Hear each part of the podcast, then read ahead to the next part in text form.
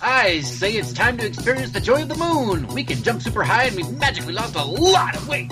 Plus, our bullets go a lot farther, and popping people's air helmets is fun. Except the Claptrap doesn't have an air helmet, so we can never shut him up. Eh.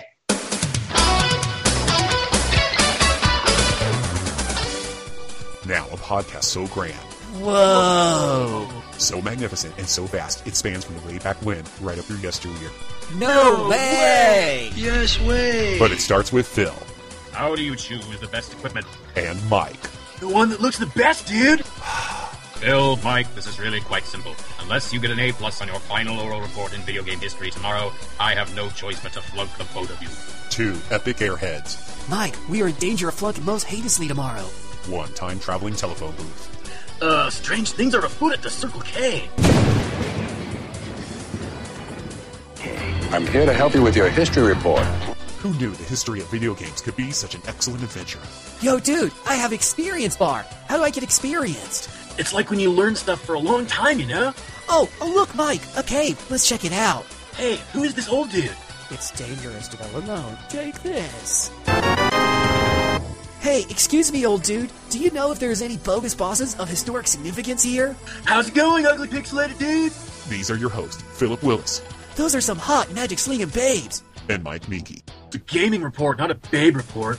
and all kinds of games from RPG Backtrack. If you guys are really us, what game are we thinking of? Shining Force, dude! Dudes! This is Phil and Mike's excellent RPG Backtrack.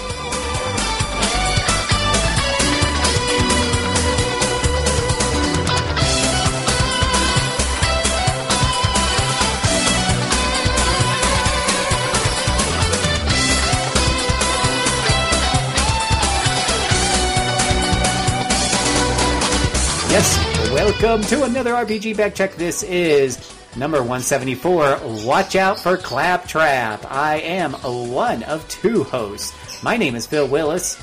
Number two is Mr. Mike Meeky. Hello, hello, hello. And no, Phil has not played the game that we're talking about tonight, even though he likes this series just because he's just that busy, aren't you, Phil? I'm a very, very busy person. Super, Feather super has busy. his bird. Yeah, and the bird's very busy in the background. But but we have another person on the show who's on here so often I can hardly call him a guest. He's kind of like host number three. It is the one, the only Scott Lockmeter. I, I think host number three is something I opt into and out of every third year. I think, like, I think it's it's on a three year cycle. I think seventeen is a down cycle year. We'll see about eighteen.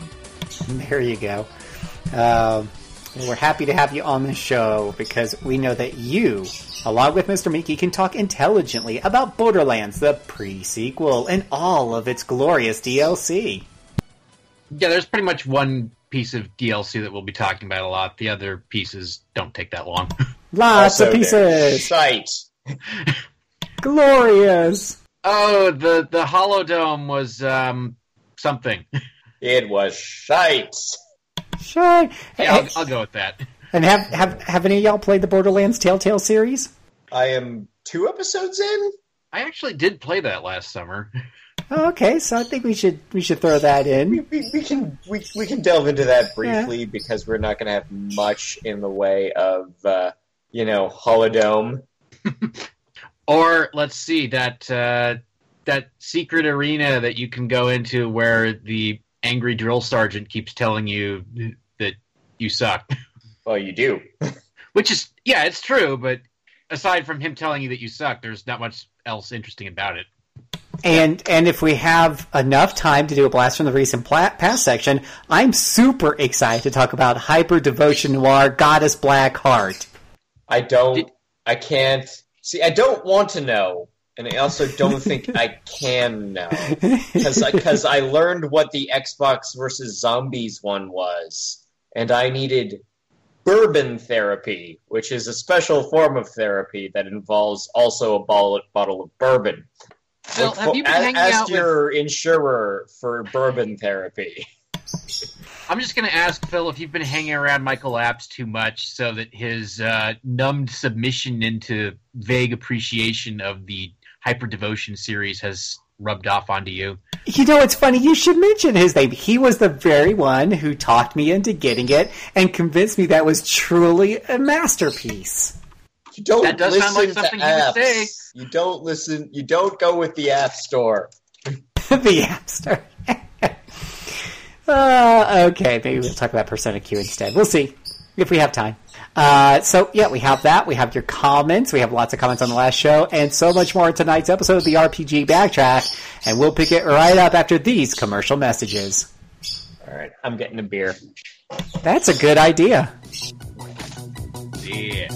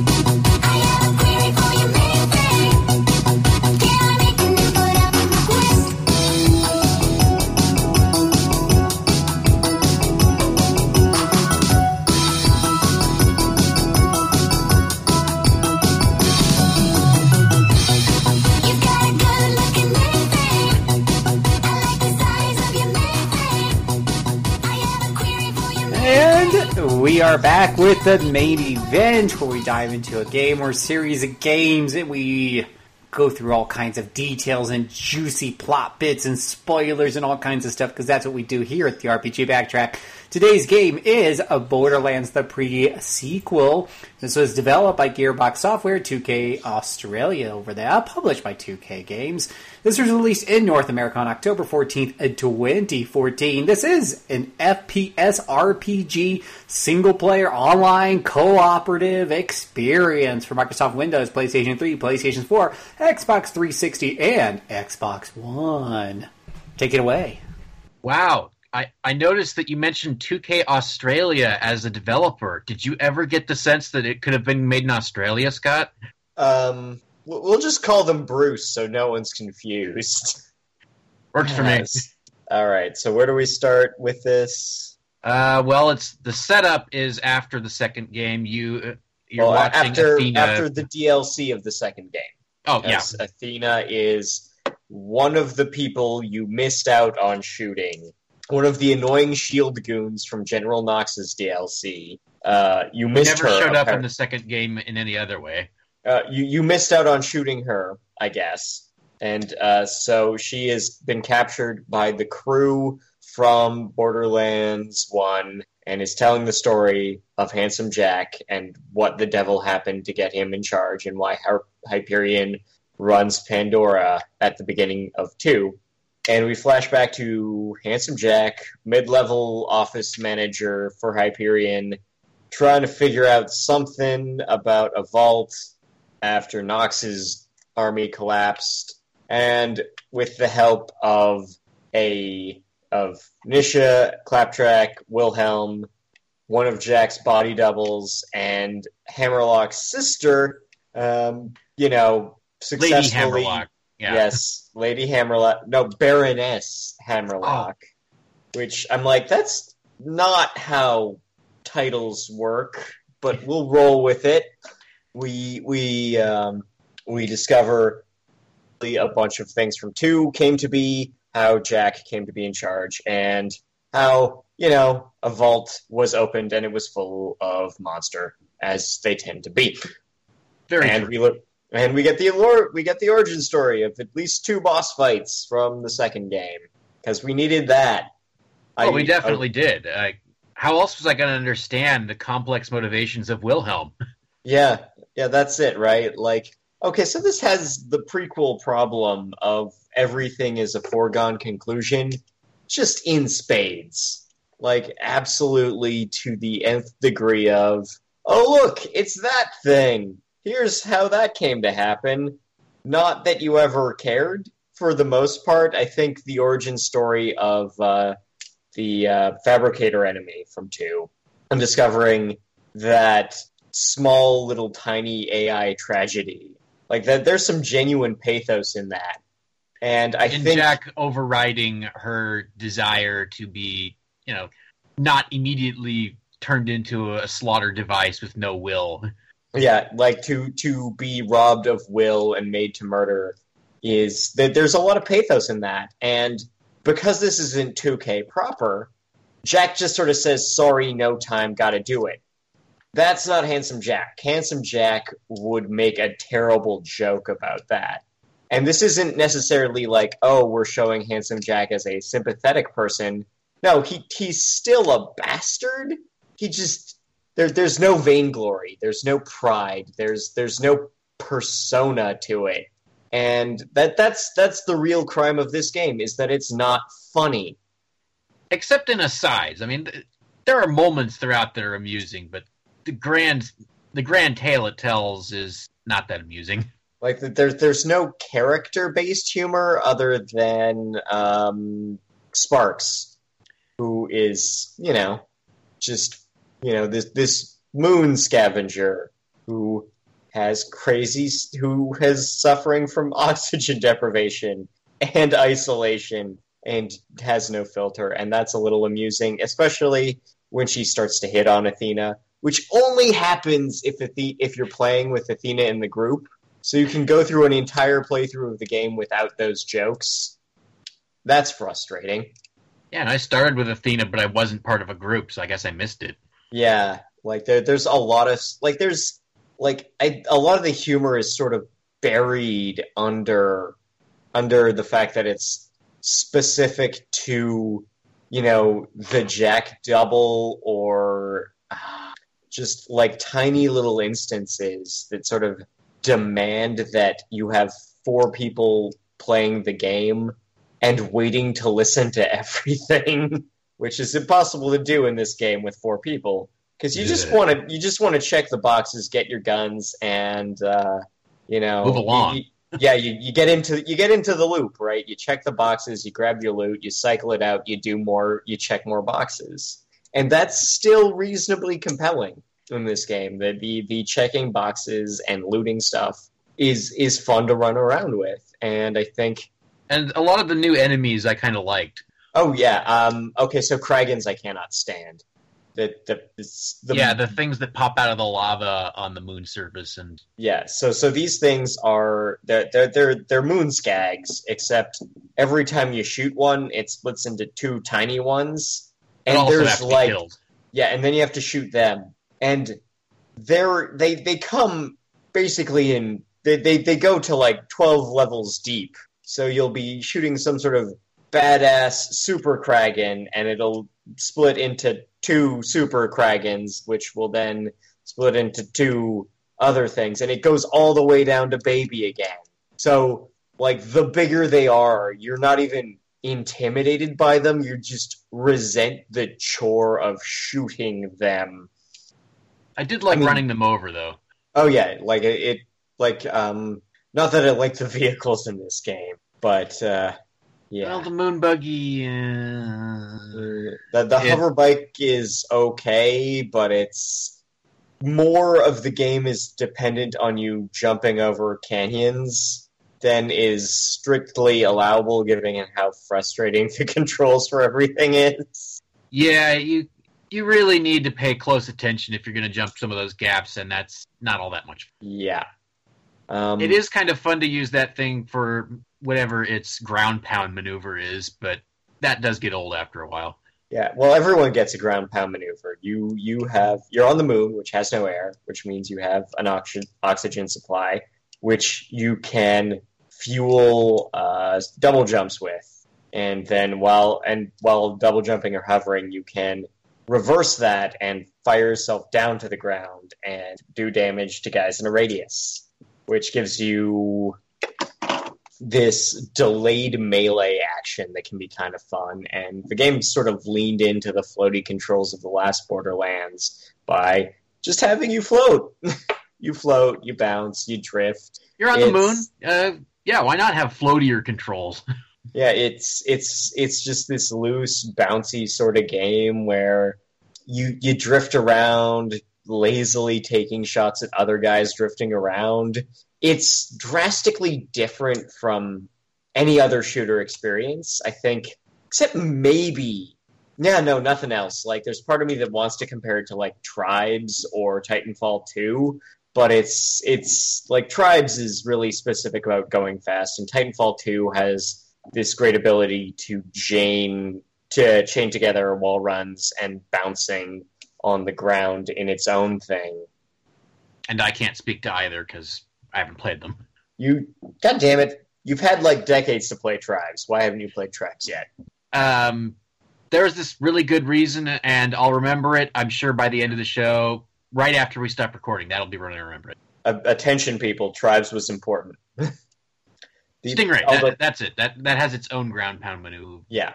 Uh, the other thing I should mention, and um, you know, as much as you know, I do complain about this game not being funny. Uh, the whole thing is told as you know, the whole thing does have a frame narrative of Athena telling the story, which means that in your first playthrough, uh, Mordecai and um, Lilith.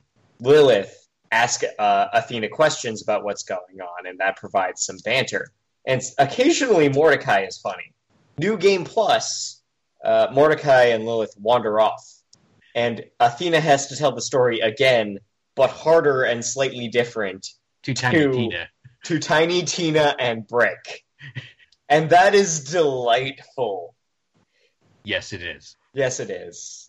Like I, I don't endorse New Game Plus often or ever, really, but this is pretty much pretty close because it's it's more Tiny Tina and Brick as the peanut gallery to this story of shooting dudes and taking their stuff. And Athena has to keep it entertaining for them, which is a challenge for her. Yeah, I mean Tiny Tina has no attention span. And she'll tell you if you're losing her. Yeah, You she- don't. You don't want to do that. She's got no filter. She's got no filter and an explosives expertise. All right, so um, the other thing I do want to I- say that some of the side missions were silly enough that I liked them. Uh, let's see, the one where you have to crash with a flaming basketball through the hoop on the moon. That was stupid, but it was funny to me. Yeah, that that was, that was stupid. Uh, you have to be, you have to like make and do inspirational and place inspirational posters around a bandit camp. Yeah, that was a pain because a couple of them are just really hard to read. Yeah, they're, they're, it's a scavenger hunt, and they're a pain to reach, but it's something. Uh, I'm trying to think of some of the other. There, there's a few good ones. Isn't there one that's a total Ghostbusters reference? If only I had four people total, because there's Yeah. this new what is it, the laser or the type weapon that Yeah, looks remarkably like a proton pack. But of course, I didn't get all that because, uh, yeah, I was playing alone, and you need three other people in order to get the proper Ghostbusters going. Yeah, and I, I guess that's the other thing. Uh, we have lasers now, but uh, they're lame because they don't explode. I'm fully on board with Mr. Torgue on this. Lasers aren't cool. Yes, there's one mission where you have the choice of either blowing up that laser or delivering it to Janey, and Mr. Torgue is extremely emphatic that you need to blow it up because, well, that's the only way you can get it to explode. Yeah, and yeah, that's the other thing. Mr. Torgue is back as a quest, quest giver, and that's nice. And let's see. Uh, the other yeah, thing there is was, you have there's probably some story about Marcus never wanting la- lasers to be on Pandora itself that I would have been interesting to actually hear, but whatever. I'm sure we'll Yeah, get it someday. It'll happen someday. Uh, we also have new cryo guns, which freeze guys, and then you can slap them and they break. Um, the other big thing is that because everyone has oxygen bubbles, you can headshot guys and then walk away because they'll slowly just die of of asphyxiation. Asphyxiation. So so every so every organic enemy is subject to uh, damage over time effect, no matter what gun you have.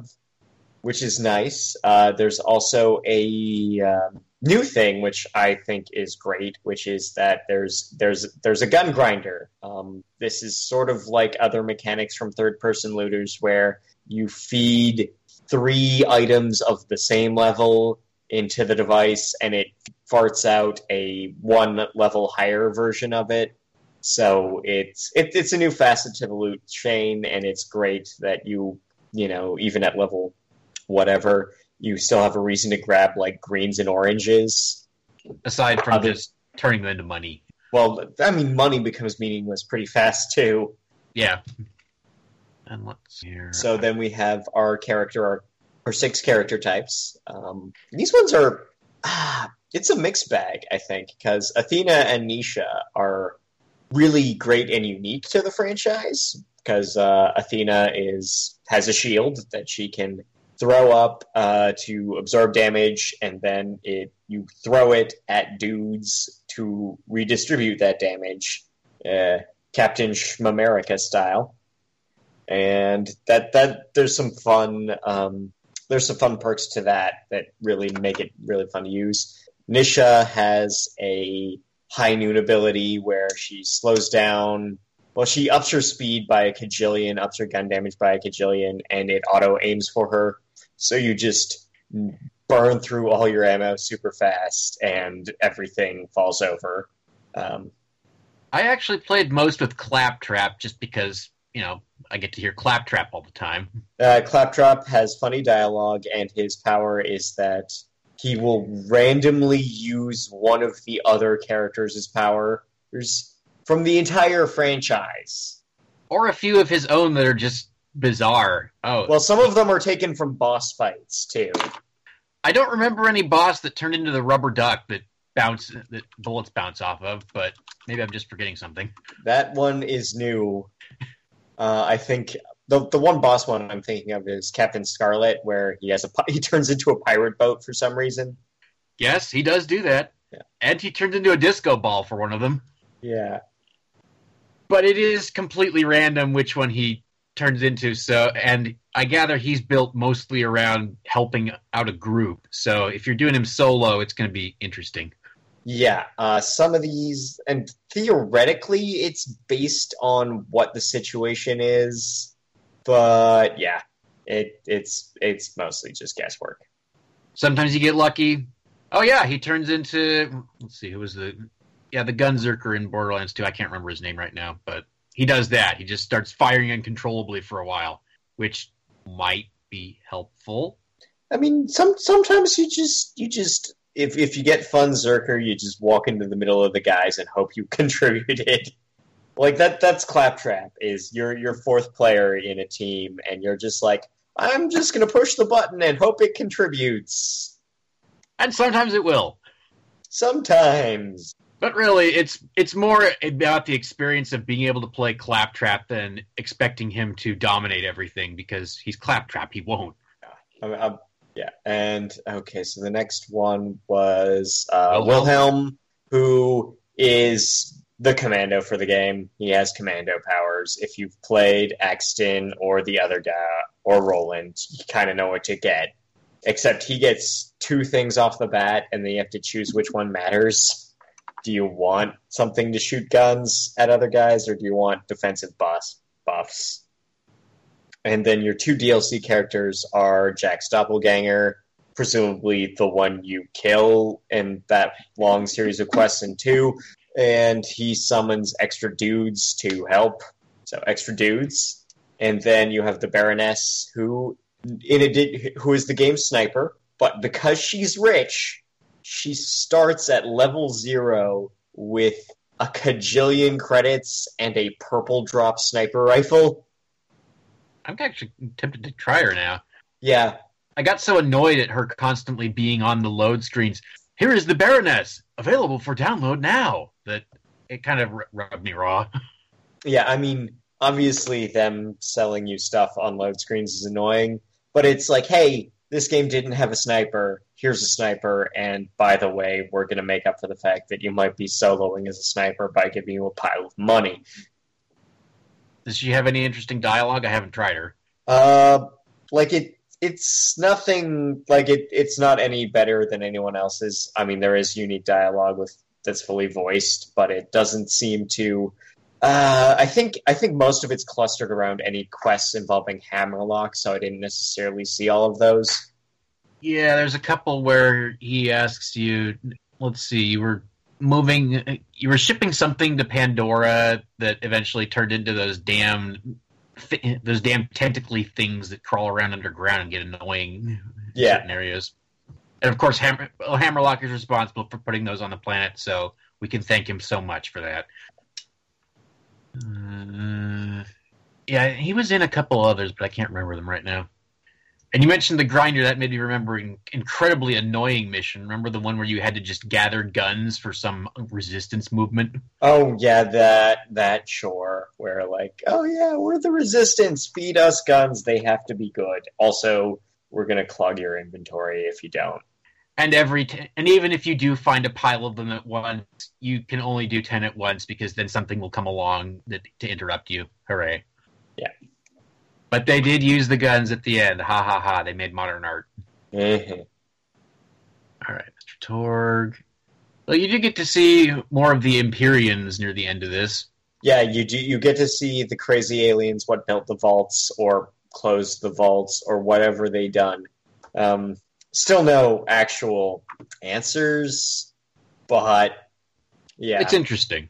it it's something. Um, sorry, it's and your Springs. your major antagonist is Zarpedon, whom Jack does rip on for her name constantly, deservedly, I would say. Yeah, like Z- yeah, Colonel Zarpedon of General Knox's army is trying to hold this together, and yeah, And let's see, Moxxi is in this. Ah, yes, and you get to see Moxxi's secret, which apparently we are never to reveal to anyone on Pandora. which is that uh, she does occasionally not wear makeup and speaks with her actual hick accent, And does mechanic work. and, and is as mechanically inclined as her children. Uh, we also get um, because Doctor so so Doctor Ned is not around, so we get Nurse Nina instead, Who who apparently came straight out of the Soviet Union. who, who is from Soviet Union somehow. Well, medicines. Where you heal medicines. I don't know. Yeah, I guess something like that. Though th- she does have that amusing mission where you have to extend her her good vibes to several guys, and when, of course, they do bad things, you get to kill them. Yeah. Uh, Nurse Nina.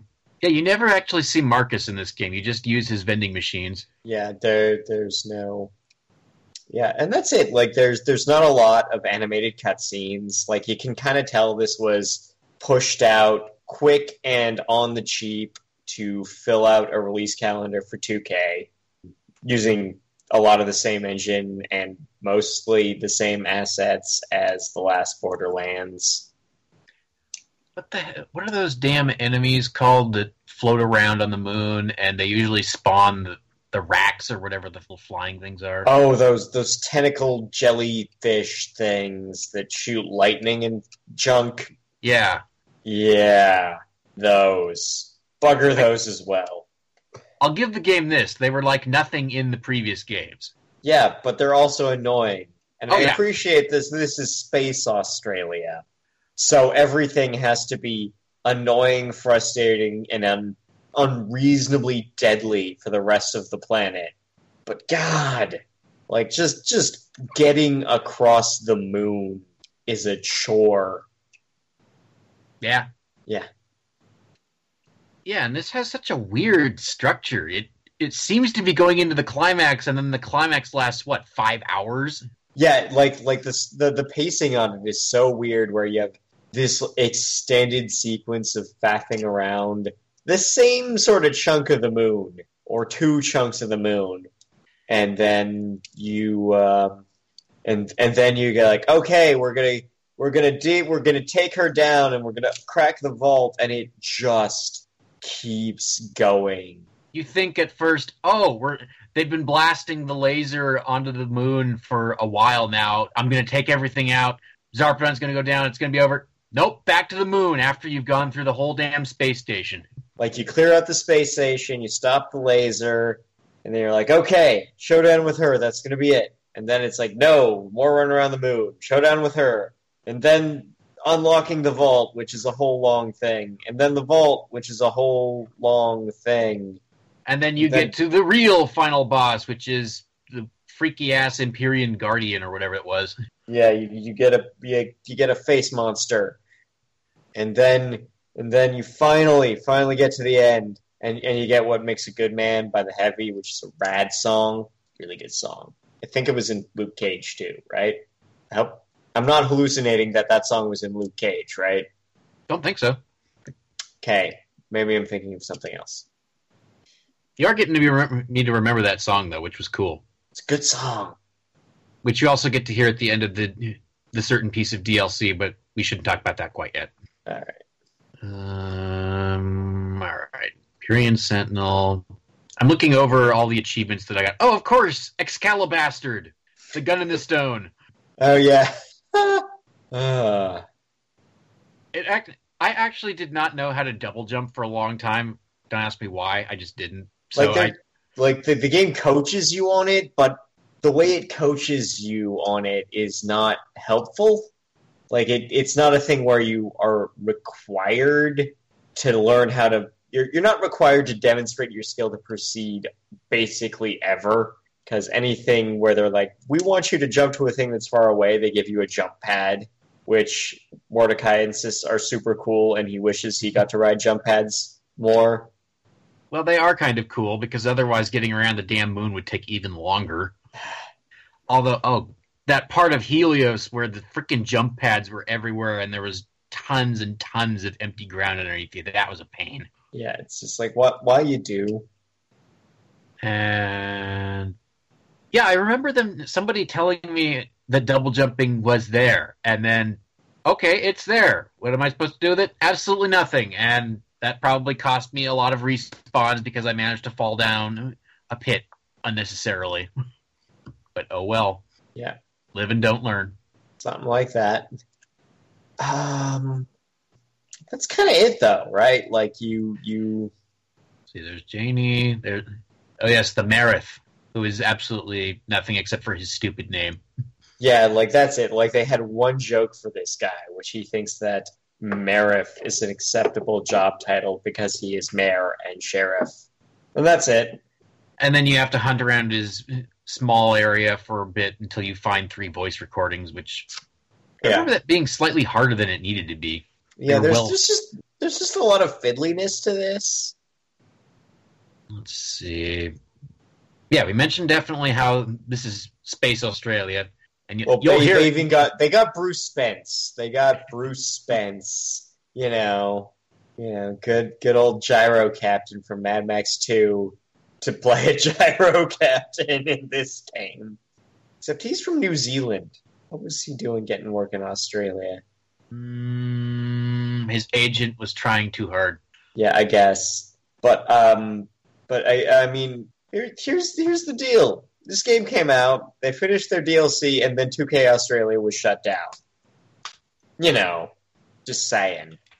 Well, I don't think that was deserved because you consider what 2K Australia had to work with. It honestly turned out okay for what Well, I- for what I- went in. I think it has to do with just Gearbox and 2K not knowing how to run anything, and Definitely. just just deciding that they had to cut Australia to save money. which is a damn shame. Yeah.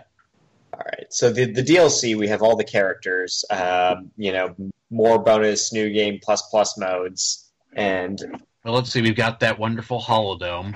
so Holodome. Holodome is much like all the other d- DLC arena, or all the each game has arena DLC, and it's always terrible. So this is it. So this is this game's one where um, the setup is that uh, Axton and Gaige would also like to hear the story, but faster and more intense. So Athena tells the story by just throwing all the fights into the same place in a row, which is basically an excuse to do a boss rush from this game. Except it's not even that. Mostly you're just fighting a bunch of Eridians and uh, the Space Marines or whatever their name was. Yeah, those guys. You you just it you're you're in a box. You shoot things till the box opens again. And then you go through it over and over, and let's see, I think there are six total rounds, Yeah, including, of course, the badass round. yeah. And there is a ridiculous achievement for completing the badass round without going into fight for your life, which I got just because I came back and did it after going through New Game Plus for a while on regular game. Otherwise, you've got no freaking hope. Yeah.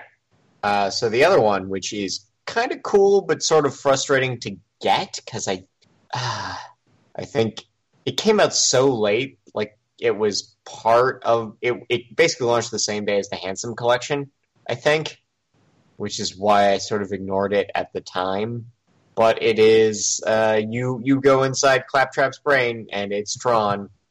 Now With a claptrap Okay. twist. you, you gotta have you, you for some reason going inside the computer in video games in 2015 was a thing and it was always tron i did a lot of tron in uh, saints row I'd rather it be Tron than Lawnmower Man.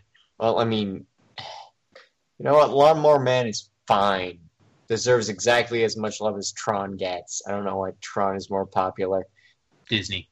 no because disney doesn't feed anything into it either other than kingdom hearts 2 Uh, but uh, you you you go inside Claptrap's head, and you have to fight Claptrap's evil side, Persona Four style. Shadow Trap. Shadow Trap. Yeah, see, it's even Shadow Trap. It's totally Persona Four. This is pers- and yeah, as you go through his head, you discover what the source of all of his personality issues, Persona Four style, and then uh, you you you you shoot his evil side, and then he gets dropped on in in the ice level of per of uh, Borderlands Two. After all other claptraps have been destroyed. Yeah, he destroys all the other traps, and that's it. But I did like some of the missions in the Claptraps Paradise or whatever the heck it's called. That freaking earworm one is, you know what? That is a damn earworm. It's so good. I have a query for your mainframe. I like the size of your mainframe. Yep, that damn thing. It'll get in your head. And, and in getting rid of it, you are forced to eliminate almost all of Claptrap's amazing musical collection until he is left with nothing but, uh, what was it? Dubstep. Yeah, And I, I liked the acknowledgement of the first game's DLC. Ah, yes, the the Robolution. We this is something that Claptrap has repressed for a long time. yeah, Or that lovely mission where you're going through uh, and slowly uncovering what really happened instead of that lovely ditty that the entire town is singing. Such a lovely robot, such a tip top bloke. If it weren't for Claptrap, life would be a joke. Another catchy one. yeah. Uh, and And yes, of course, Claptrap did something horrible, so there's a reason he's repressing that memory. Yeah. and that was it because uh, they kind of cut the they cut a few things short because of just poor performance. So they canceled um, what I guess would have been something like System Shock, where it is a cruise ship full of zombies. Aw, I would like That- that- that. That was the last one. It was it was a cruise ship full of zombies. Maybe they'll sneak it into uh, Borderlands Three or something somehow. Yeah, that doesn't sound like good business to just completely toss something that was that far along. But what do I know? Well, I mean, there's a certain point where you just got to cut it, and I get that. I don't. I don't think DLC for this game sold all that well, even with the prospect of a port to eighth gen with the handsome collections. So, so, so just run it and go. I think. I think that's everyone, right? That's that's everyone. Uh, Well, apparently that little side arena where the sergeant is shouting at you is DLC, and it's even more lackluster than the Holodome, which is saying something.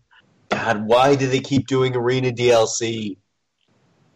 It's I don't know. Clearly, somebody just decided let's do the easiest thing we can possibly do that we can churn out really fast. which you can tell that was churned out pretty fast. Might have taken a whole week to get that done. Three guys spent a whole week working on that. Yep, you can tell they, the writing for that sergeant might must have taken them at least thirty minutes. Yeah. Still, So it's not a it- bad game. It's it's just lackluster by Borderlands standards. It, if you somehow have the, the big box of everything, Nish, Nisha and playing as Nisha and Athena is pretty cool. And if you've got a group, then you know I enjoyed playing as Claptrap just because it's Claptrap. But if you're if you're in there for a deep game, Claptrap is, is pretty damn random. Yeah, like that. That's too unpredictable to be satisfying.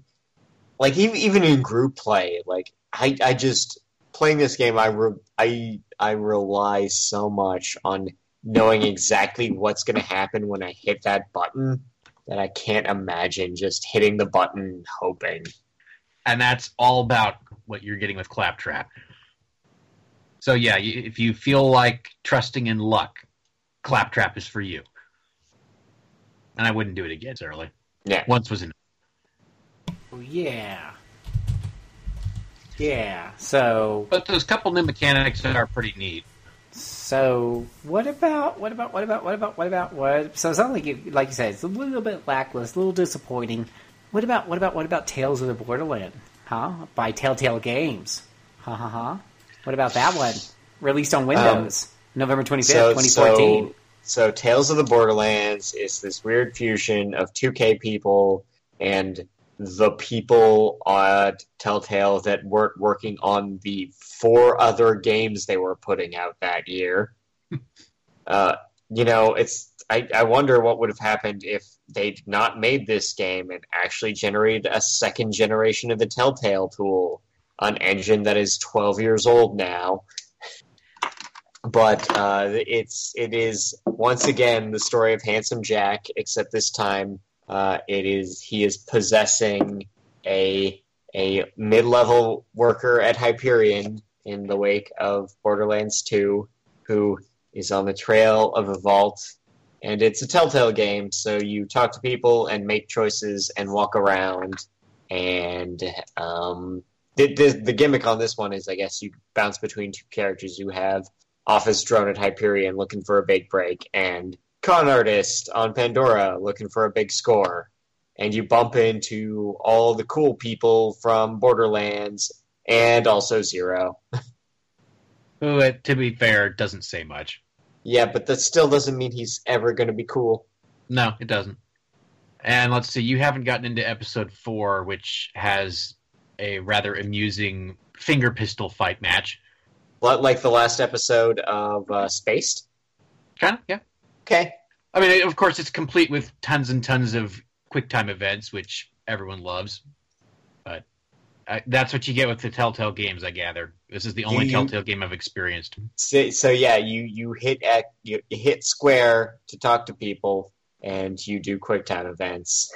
I'm actually starting to resent having to walk in Telltale games. I'm going to be honest with you.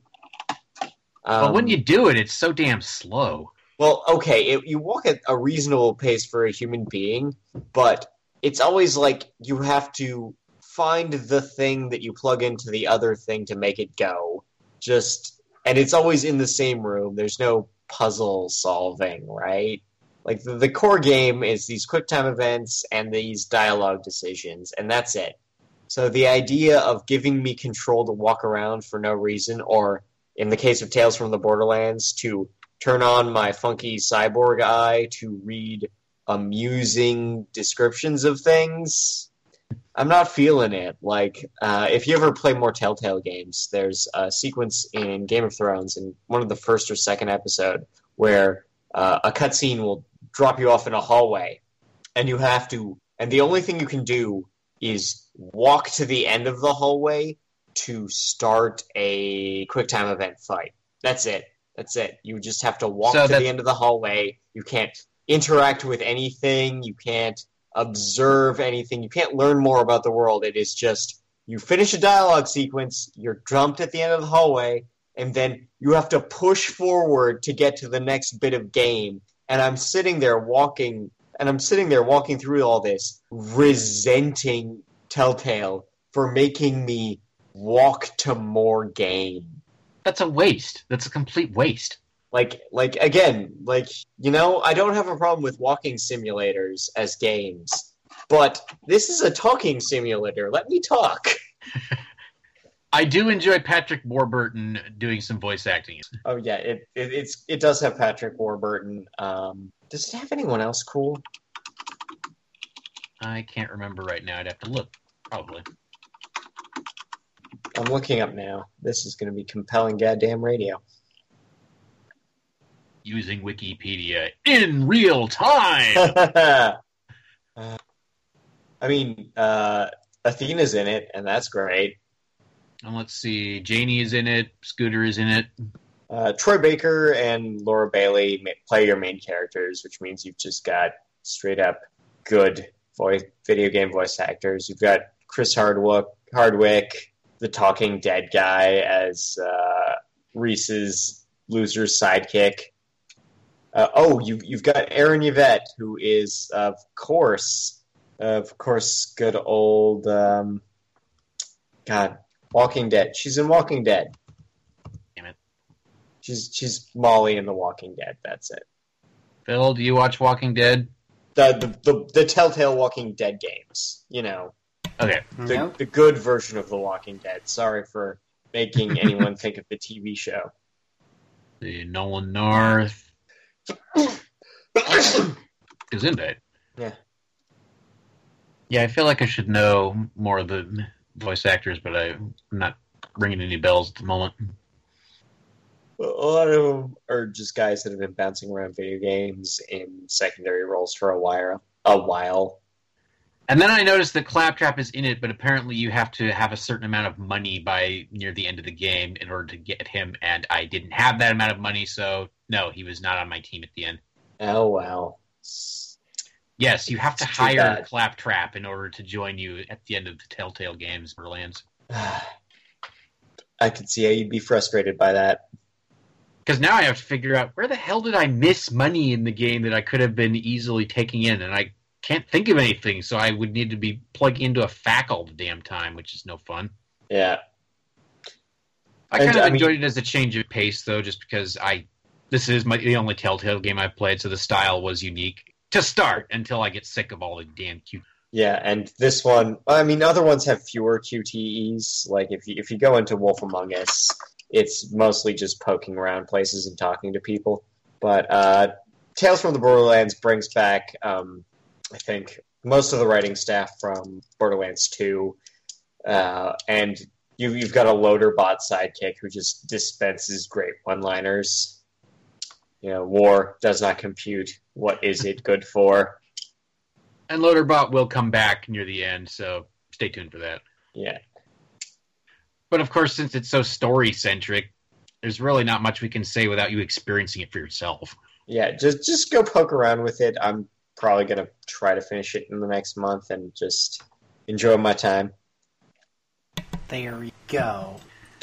It's all about And another reason for me not to try it again soon is that uh, it seemed to be running at slow speed on my poor, pathetic PC some of the time. I know that Well, means uh, I need to replace the damn thing, but Well, also that engine is buggy and badly optimized, so it's not necessarily your machine's fault. I will take that with a grain of hope because this machine has been very frustrating in other aspects, but maybe it wasn't its fault this time. Blame it on the machine, yeah. No, but those games, no, it isn't just you. I, I saw numerous comments about those that that game being kind of poorly optimized there, so it's all good. All right, cool. Well, we're on take a tiny break. Appreciate it, gentlemen. Uh, those games are found relatively. I won't even do a price check because all of those games can be found very inexpensively. Is there even a physical version of the Telltale Borderlands? Yes, they they they always do a physical at Okay. the end of the run. I'm, I mean, I'll just check Amazon just to see what a pre sequel is running at, just to see. Yeah, I got the I got pre sequel on Steam during, of course, one of its sales, but I'm not Yeah, sure. if okay, so like 15 bucks for a boxed copy. I presume the Handsome Collection is probably more.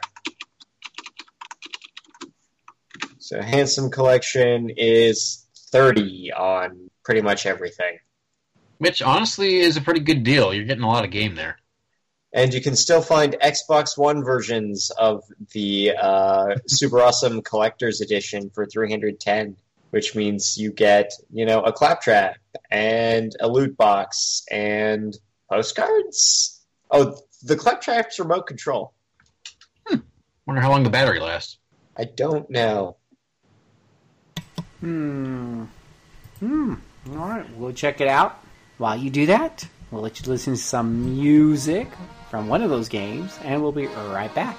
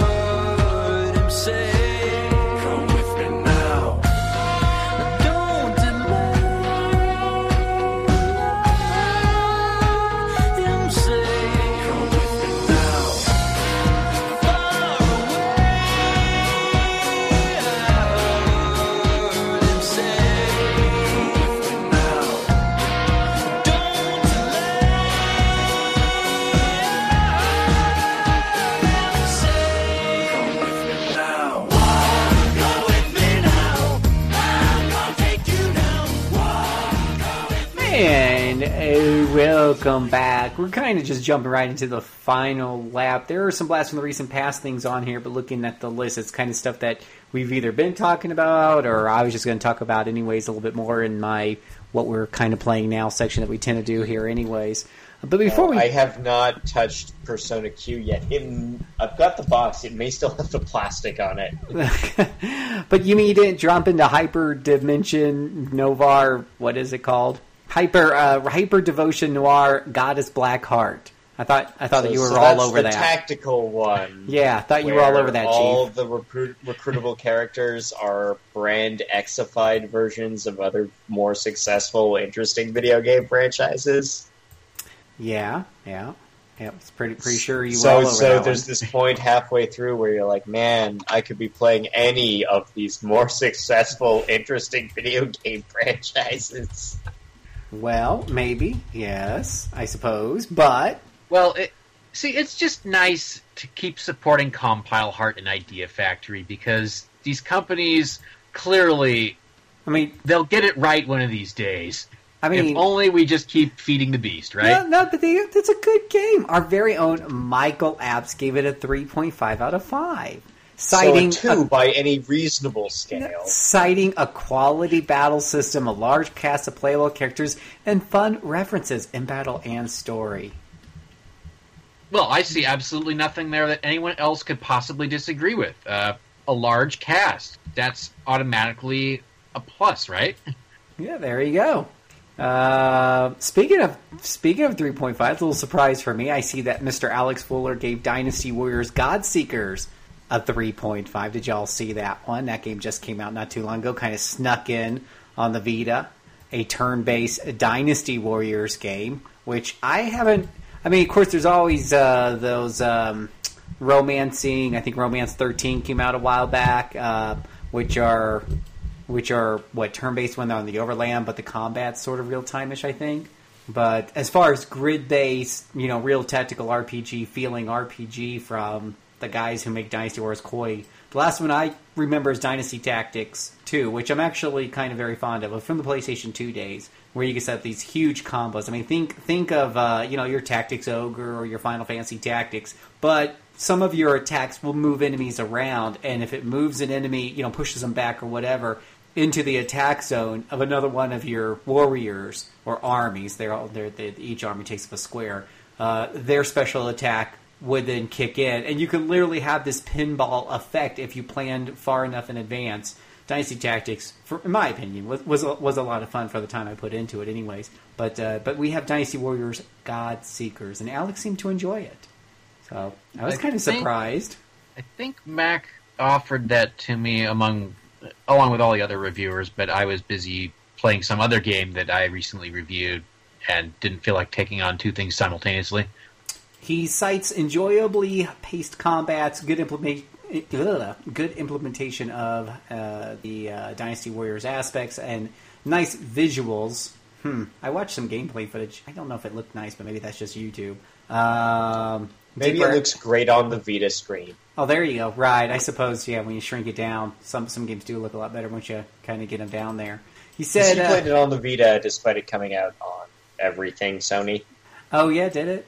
Yeah, it's on PS4. Ooh, yeah, I would not want to see that stretched across my my plasma television. That that, that yeah, I mean, I'm just the YouTube videos were not that flattering. Um, but uh, gameplay wise, you can only you know these types of games you have to really dive into to see if all the little systems underneath the hood kind of click and make for a good tactical experience um, and whatnot. So he says uh, he says it's pretty pretty fun. So go check out our review at rpgamer.com, your home for all kinds of RPG news and reviews. We also have a new review of a Dragon Quest VIII, A Journey of the Cursed King by some new guy named Mike Moehnke. Yeah, I don't know who he is. Probably doesn't know what he's talking about. Some tool. Yeah, he's a tool of the system. Gave it a four out of five. Whatever. It's another Dragon Quest game. That's clearly a two out of five. Lack no originality. Hello. Yeah, you you can tell. There's a fellow who most recently chimed in on the on the forums telling me that well, it, it's clearly a four out of five or a five. It, well, I don't know. I don't know where that came from. I I obviously scored it wrong, so Yeah. I I repent. Your Obviously, I cannot score it correctly. your opinion is wrong, Mike. Just to let you let you know. Just take it back. It's wrong. And he seems to take issue with my blurb, uh, which is interesting. That's Who takes Okay. issue with the? look at the first sentence he wrote. I, how can you? What? What do? What? do- What does life? I can't. So, so is for this real? for our listeners who What don't I? who don't have the website pulled up in front of them, the blurb is over 30 years ago, Dragon Warrior left those RP gamers who elected to join forces with the Dragon Lord in need of some serious closure. Now we finally find out how that parallel universe. Oh wait, wrong, wrong blurb. Ha! You're looking at the wrong wrong one. Okay, boys and girls do not drink and podcast at the same time. Okay, this is the right blurb. You're looking at the Dragon Quest Builders, Builders. review.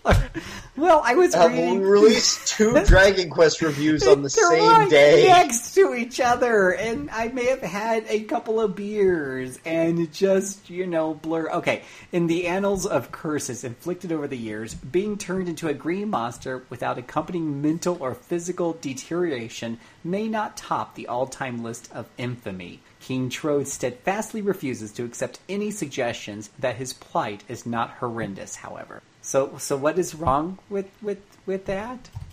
Yeah, he's been turned into a green, kind of uglier Yoda-looking fellow. Oh no! Yeah, yeah, yeah. Um, I, I, I don't know, but yes, if you if you check out our forums, I think one of the fun parts about our website is we have some very interesting sentiments going on our forums. Like every time we rate a Final Fantasy game under a 5.0, that's always fun.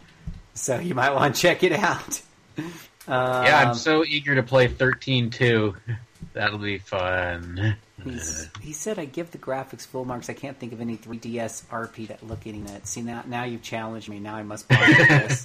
See, there, there's so many 3DS RPGs. We could probably find one pretty quick. Maybe it's Persona Q. Maybe maybe it is Persona. I do love myself some Persona Q.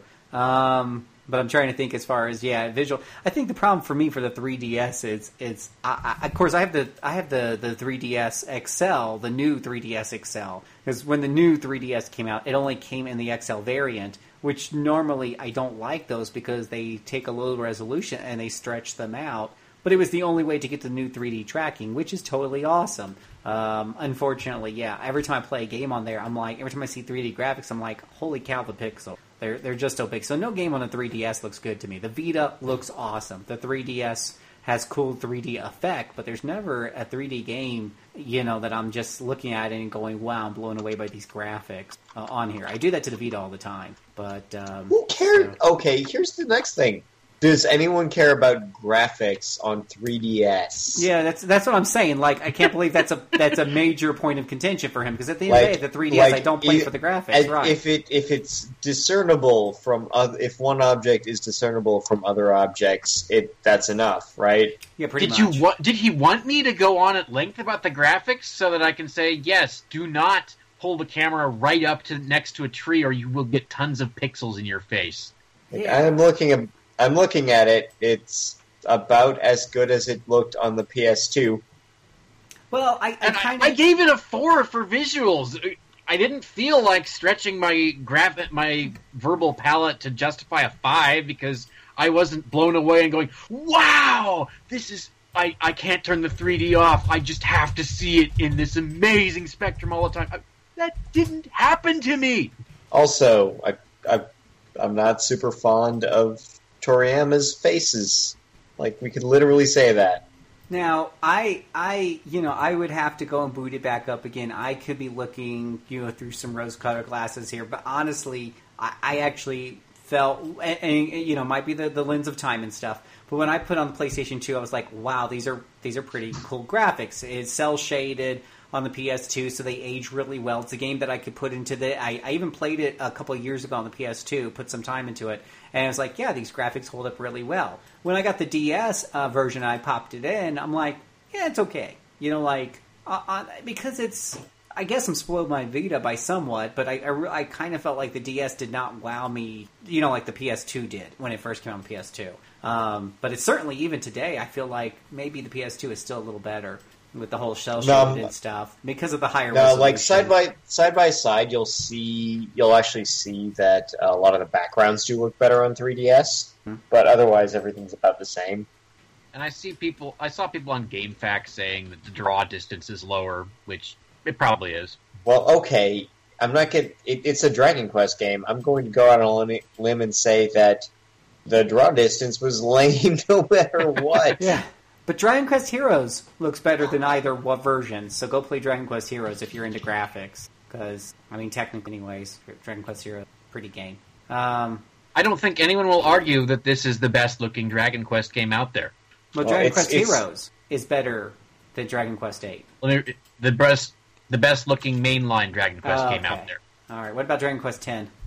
Um, that would require me to go onto YouTube and look at footage of Japanese MMOs in action. So no, I'm sorry, I'm I'm just not being going to do that. being difficult here does that to you. Okay, so anyways, go and check it out. We also got uh, a new active uh, topical uh, banter about Nintendo, so I think you need to go and listen to that right now. Also, if you're yeah, you should, and or if you're really concerned about graphics, um, I'm looking at 4K screens from Dirt Showdown, and okay, if you have a 4K monitor and presumably have strapped two NVIDIA 1080s together, uh, that you know, play Dirt Showdown and revel in its 4K-ness.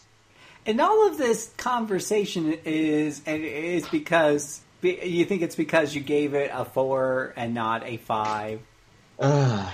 Is that what this Gee is about? O- obviously, you know, It- during the proofreading, I got told, you know, it's skating around a four or a four and a half, and I'm sorry, everybody, I just didn't feel like going in there and ex- upping my language game to make it clearly a four and a half. So Like, like that's the thing. Like, and that that's an episode of Active Tempo Banter coming up in the next three months or so, where we fully describe the process where you have to tell someone, or someone will hand you back notes and say, "Look, if you want to give this a four point five, you're going to have to add at least three more sentences of jubilant praise." And you're like, "I ain't got that."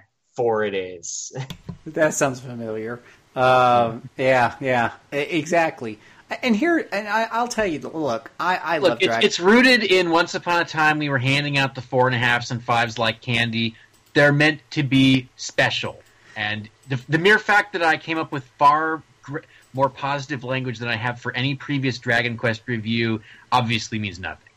Well, and here's here's a question, right? And, and don't get me wrong, I love Dragon Quest games. Uh, obviously, I've, I, I, my goal is to finish playing all of them, but I've already played the first what six in the series, and halfway through number nine. But here, here's a question for you, right? Um, Dragon Quest Eight brought a lot of new elements to the formula and stuff like that. And when it came out ten years ago or whatever it was on the PlayStation Two, it was given you know 4.5s or other website equivalents you know uh, for most for the most part. It's brought to the 3ds almost a decade later give or take. Is, is and yes they've added some content. Yes it's cool that's portable okay? But it's essentially the same you know game. There's nothing revolutionary change about this. this is not a complete remake or anything like that. So is it really does it really stand the test of time to maintain a 4.5 or a 5 uh, compared to what you can go out and play you know these days in role-playing game land? I mean granted that's very subjective and our reviews at the end of the day are subjective and people need to embrace that. But honestly is that really when you're sitting down at home and you're looking you've got two hours of free time this week because you're like me and you're working your ass off is that the first game you really are jumping on because it really is that mind-blowingly awesome or are you going to something like horizon zero dawn just saying just, just gonna put that out there It came out today, and I'm being responsible and playing Torment instead. or torment instead yes or torment or something you know like I, I- Torment I- is not pretty, but it's great story i hear great story i hear it is. It wandered in from about 2003, and it's great. so you've been you been oh you're gonna talk about that on, we, get, Yeah. we need to do a roundtable okay so let's let's, yeah, let's we'll, just we'll- let's just so we'll just jump into that and we'll read the we'll read the comments on last show afterwards. We're going to break tradition here because I want to hear about Torment. I've, I've been very So- reading a lot of reviews. you- what do you have to say, Scott? So if you if you'll jump back to a, eons past when I described uh, Planescape Torment, I said that uh, it was a ga- it was a story for a game that was held back by uh, AD&D's mechanics. So they fixed that.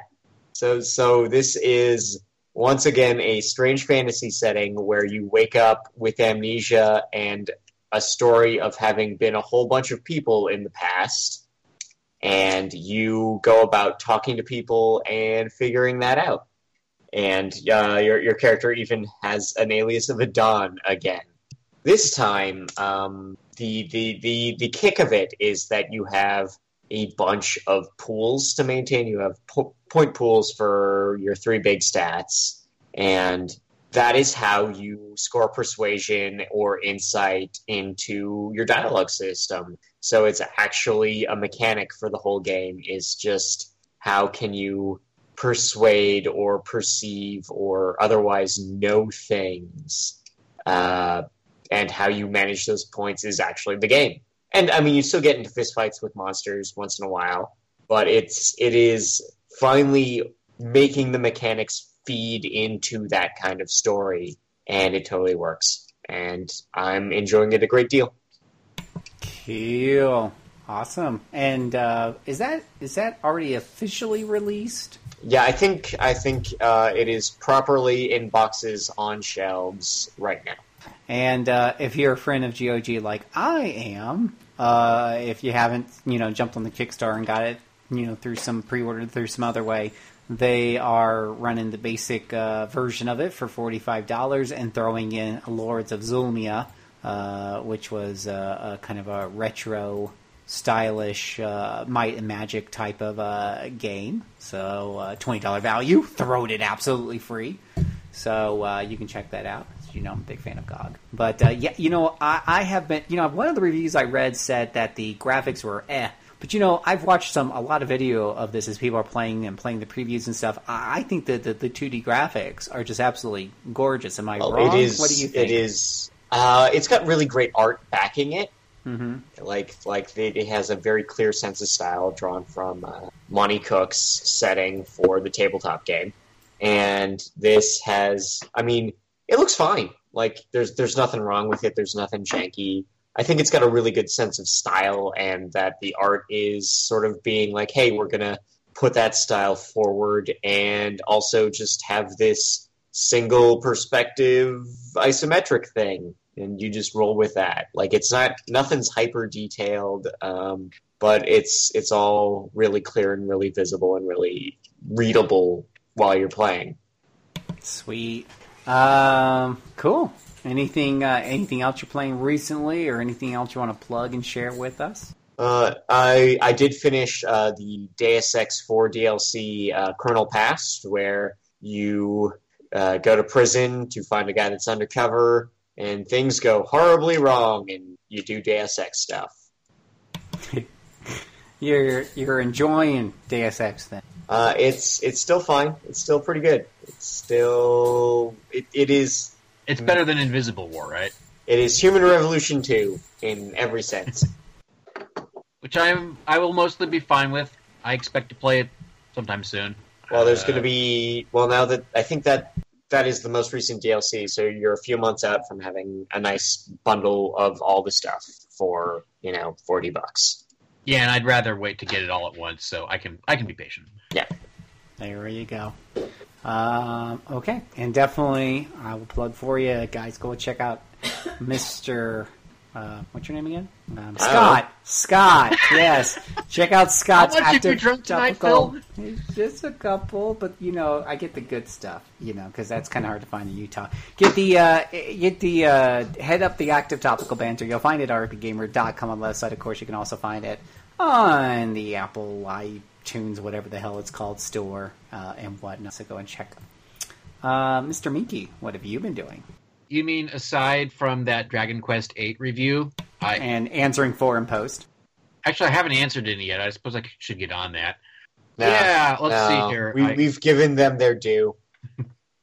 yeah, I beat the game. I now have to decide whether I'm actually going to do anything in the post game or just say, you know, we're supposed to be doing some more Ys games pretty soon, so I should probably continue with Ys 7 instead, which I started to do. And after all, Mac was generous enough to lend me his own copy of Dragon Quest VIII because at the time I didn't have one, and you know, I I cranked out the review, so that's my end of the bargain. And now I have to cut. I kind of have to get it back to him because it's not mine. Mac needs something to play on the toilet. That's right. Absolutely. He is team handheld, and I don't know, maybe maybe his Vita is just uh, somewhere else in the house sometimes. So yeah, he will need Well, I think I think the Vita's in the bedroom, and then the 3DS is 3DS moves between the living room and the, and, and the bathroom. I I am not well placed to determine Mac's arrangements, but He talks about it a lot, and also When- I make a lot of fun of him. When you gotta go, make sure you take a handheld on the go. you know, I had a roommate in college who started playing Castlevania Circle of the Moon on the toilet, and he he had never before understood the value of gaining items and gaining levels, but that was the game that taught it to him, and it was all because he had to do something on the toilet. Yep. Just don't The other- accidentally drop your handheld in the toilet when get. I've done that. No, I'm just okay. Moving on. No, that is not recommended in the slightest. Yeah. I, I think the Nintendo handhelds would actually hold up, but you probably don't ever want to touch it again. And yeah, except for Ys 7, which I restarted, and I'll actually have more to say that, about that in the near future. Yeah, Dragon Quest VIII was enough to keep me occupied for quite a while, and I haven't been playing much else recently. So my segment here is kind of short, unless you want me to go de- in depth into Dragon Quest VIII, and I don't know if I can because it's technically a new release again. So I can't Yeah, say all the that- great that- those, riveting those, those plot against the rules. The old has become new. I can't spoil the amazingly twisty and labyrinthine plot of a Dragon Quest game for everyone. I'm sorry. Get E Flask. Evil. Um, Defeat the evils. I guess that means it's up to you, Phil. Evo. Um. Well, making making uh, continue to make my progress in Persona Q. Um, added those uh, some of those soundtracks to my you know my my frequently listened to work playlist because I like Persona music. Can't understand what the hell they're saying. Yes, you can. You mm-hmm. looked up those lyrics. I you looked saw it up. that they were that. wonderful. We Gorilla, did I know it was a thing. thing. I still don't understand what they're saying. Like I've read them, still don't understand. Just I can't no, do no, no, it. Phil. You you understand the individual words. That's enough. That's enough. You don't have to understand how they combine into what are supposed to be sentences. and sentences. Yeah, They're, they're no. not about expressing a thought. They're expressing what you feel. I So see. burn that dread, Burn that dread. Burn it all. whatever it means. Uh, yeah, yeah, absolutely. And uh, speaking of Persona, I finished Persona Arena, and I am working on Persona Arena Ultimax. Very appreciative of the fact that uh, they have streamlined the whole storytelling mechanism. Because in Persona Arena, you get the same story through different perspectives, but so there's a lot of repetition and, and main plot points and such. Um, but with Persona, you know, Ultimax is more like a branching tree. So you only have to jump in each character's perspective as it is completely different from each other. Uh, so that definitely streamlines and, and you don't get nearly the repetition. Uh, I'm um, 28, 30% through. And, and presuming that I continue this speed of getting through the story mode in Ultimax, it would definitely mean that I'm going to get through it a lot faster than Arena, which took hours. You know, because of the, the repetition. And if you skip too fast through Arena, though, you might miss something good, or you might make a choice that cuts you off from a little tiny bit of story that you're going to have to go back and redo real quick if you want 100%. So, uh, I, I definitely think they learned some lessons when they brought over to Ultimax, and it's really great writing. I mean, I'm just loving the writing, the voice acting, everything you come to expect from the Persona series. And then I get my fight out of the way done real quick, and I go on to another good chunk of story. Um, so, and it's really great when I'm exercising on the step of rope and just sweat my ass off while getting more story. So, that's pretty cool.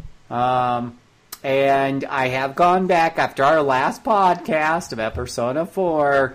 Um, it has given me enough motivation to go back and fire up Golden again, reload my freaking save game from like November because the one I had in December was already past the cutoff point to fix Marie's life.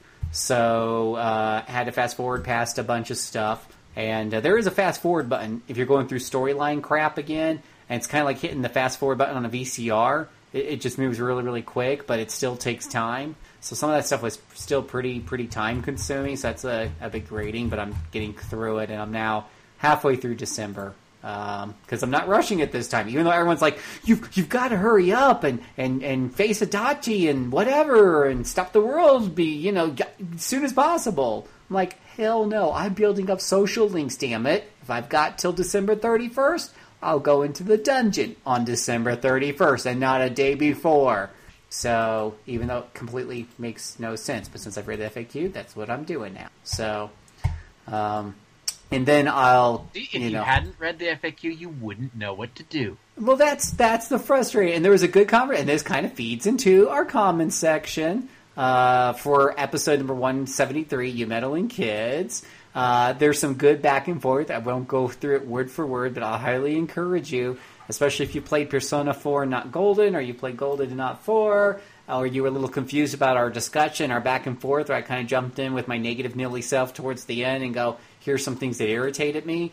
There was some really good, you know, back and forth there on the forums, and uh, and and brought some contrast to what some of those um, differences are between four and Golden, and uh, some more detail as to what some of the frustrations, at least for for me, were um, and whatnot. So good stuff, back and forth, yeah. But I, as I mentioned towards the very end, it's like I totally get if you if, if I- I'm in the minority here. Obviously, a lot of people love P4 Golden. I, I'm just one of those weird cats that I absolutely abhor uh, reading an FAQ when playing a role playing game. It is a last resort for me only if I've hit a brick wall and my frustration level's high and I still somehow don't want to break the game and want to continue playing it. Uh, so with Persona 4 Golden, it will happily allow you to make several wrong, or even lead you towards several wrong decisions and give you the Persona 4 Golden give you the not optimal ending, a decent ending, but not really what you probably want. Because everyone's always like, yeah, you, you left something undone there. Sometime, okay, bye. Enjoy your do, you know, enjoy your life back in the city. Yeah. So, um, anywho, but I'm the angry gamer who got pissed at Castlevania Order of Ecclesia because I couldn't find all those damn hidden people without an FAQ. And you can't get to You know Dra- Dracula's castle without it. I'm glad. I'm glad there's somebody else who shares my misery. I remember that. validated. I there were there was one in particular that mm-hmm. I had to find. You had to find everybody, and this Yeah. one was surprisingly hard to find.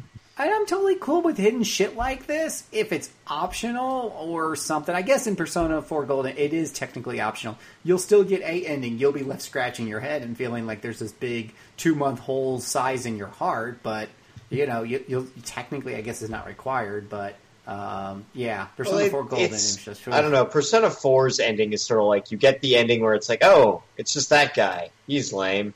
Yeah, And then you you get the the bonus ending where it's like, oh, it's a space flea from nowhere. That's kind of a commentary about how we consume television, Hmm. but it's a space flea from nowhere.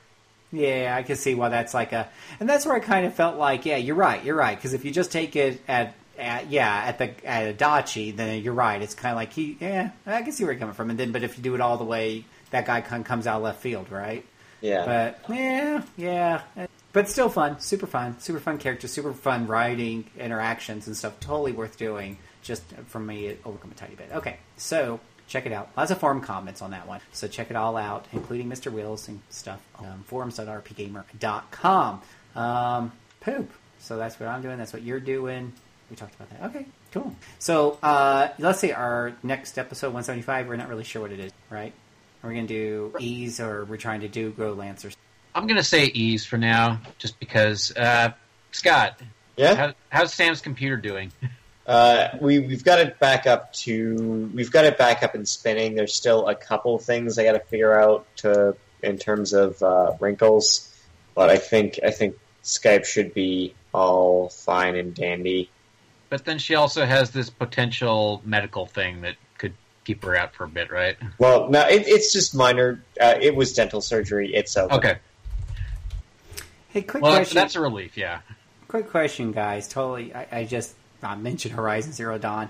If you, if you were buying it at a store, could you buy it today, or does it come out officially tomorrow, or whatever? Uh, no, it's today's. Yeah, today's Tuesday. You can you can walk into a store and pull. I kind of wrote uh, a note to Amazon. I'm not usually too finicky about when I get stuff, but is it just me or Amazon Prime just really? It seems like a lot of my packages, instead of getting here in two days, are taking like a week or more. And so um, usually, if I pre-order a game, which is very rare, um, but if I pre-order a game, it would generally be here on release day. And so I've just I've been waiting for where's my Horizon Zero Dawn supposed to come in today. I love Backtrack so much that I wasn't going to get a chance to play Horizon because of the podcast, but I'd like to have it Uh, like hand. I I pre-ordered it from Amazon and guy knocked on my door this afternoon with it. So I don't know. Yeah, this maybe is like maybe it's third it's time. it it might be your regional center. Give them Yeah, hell.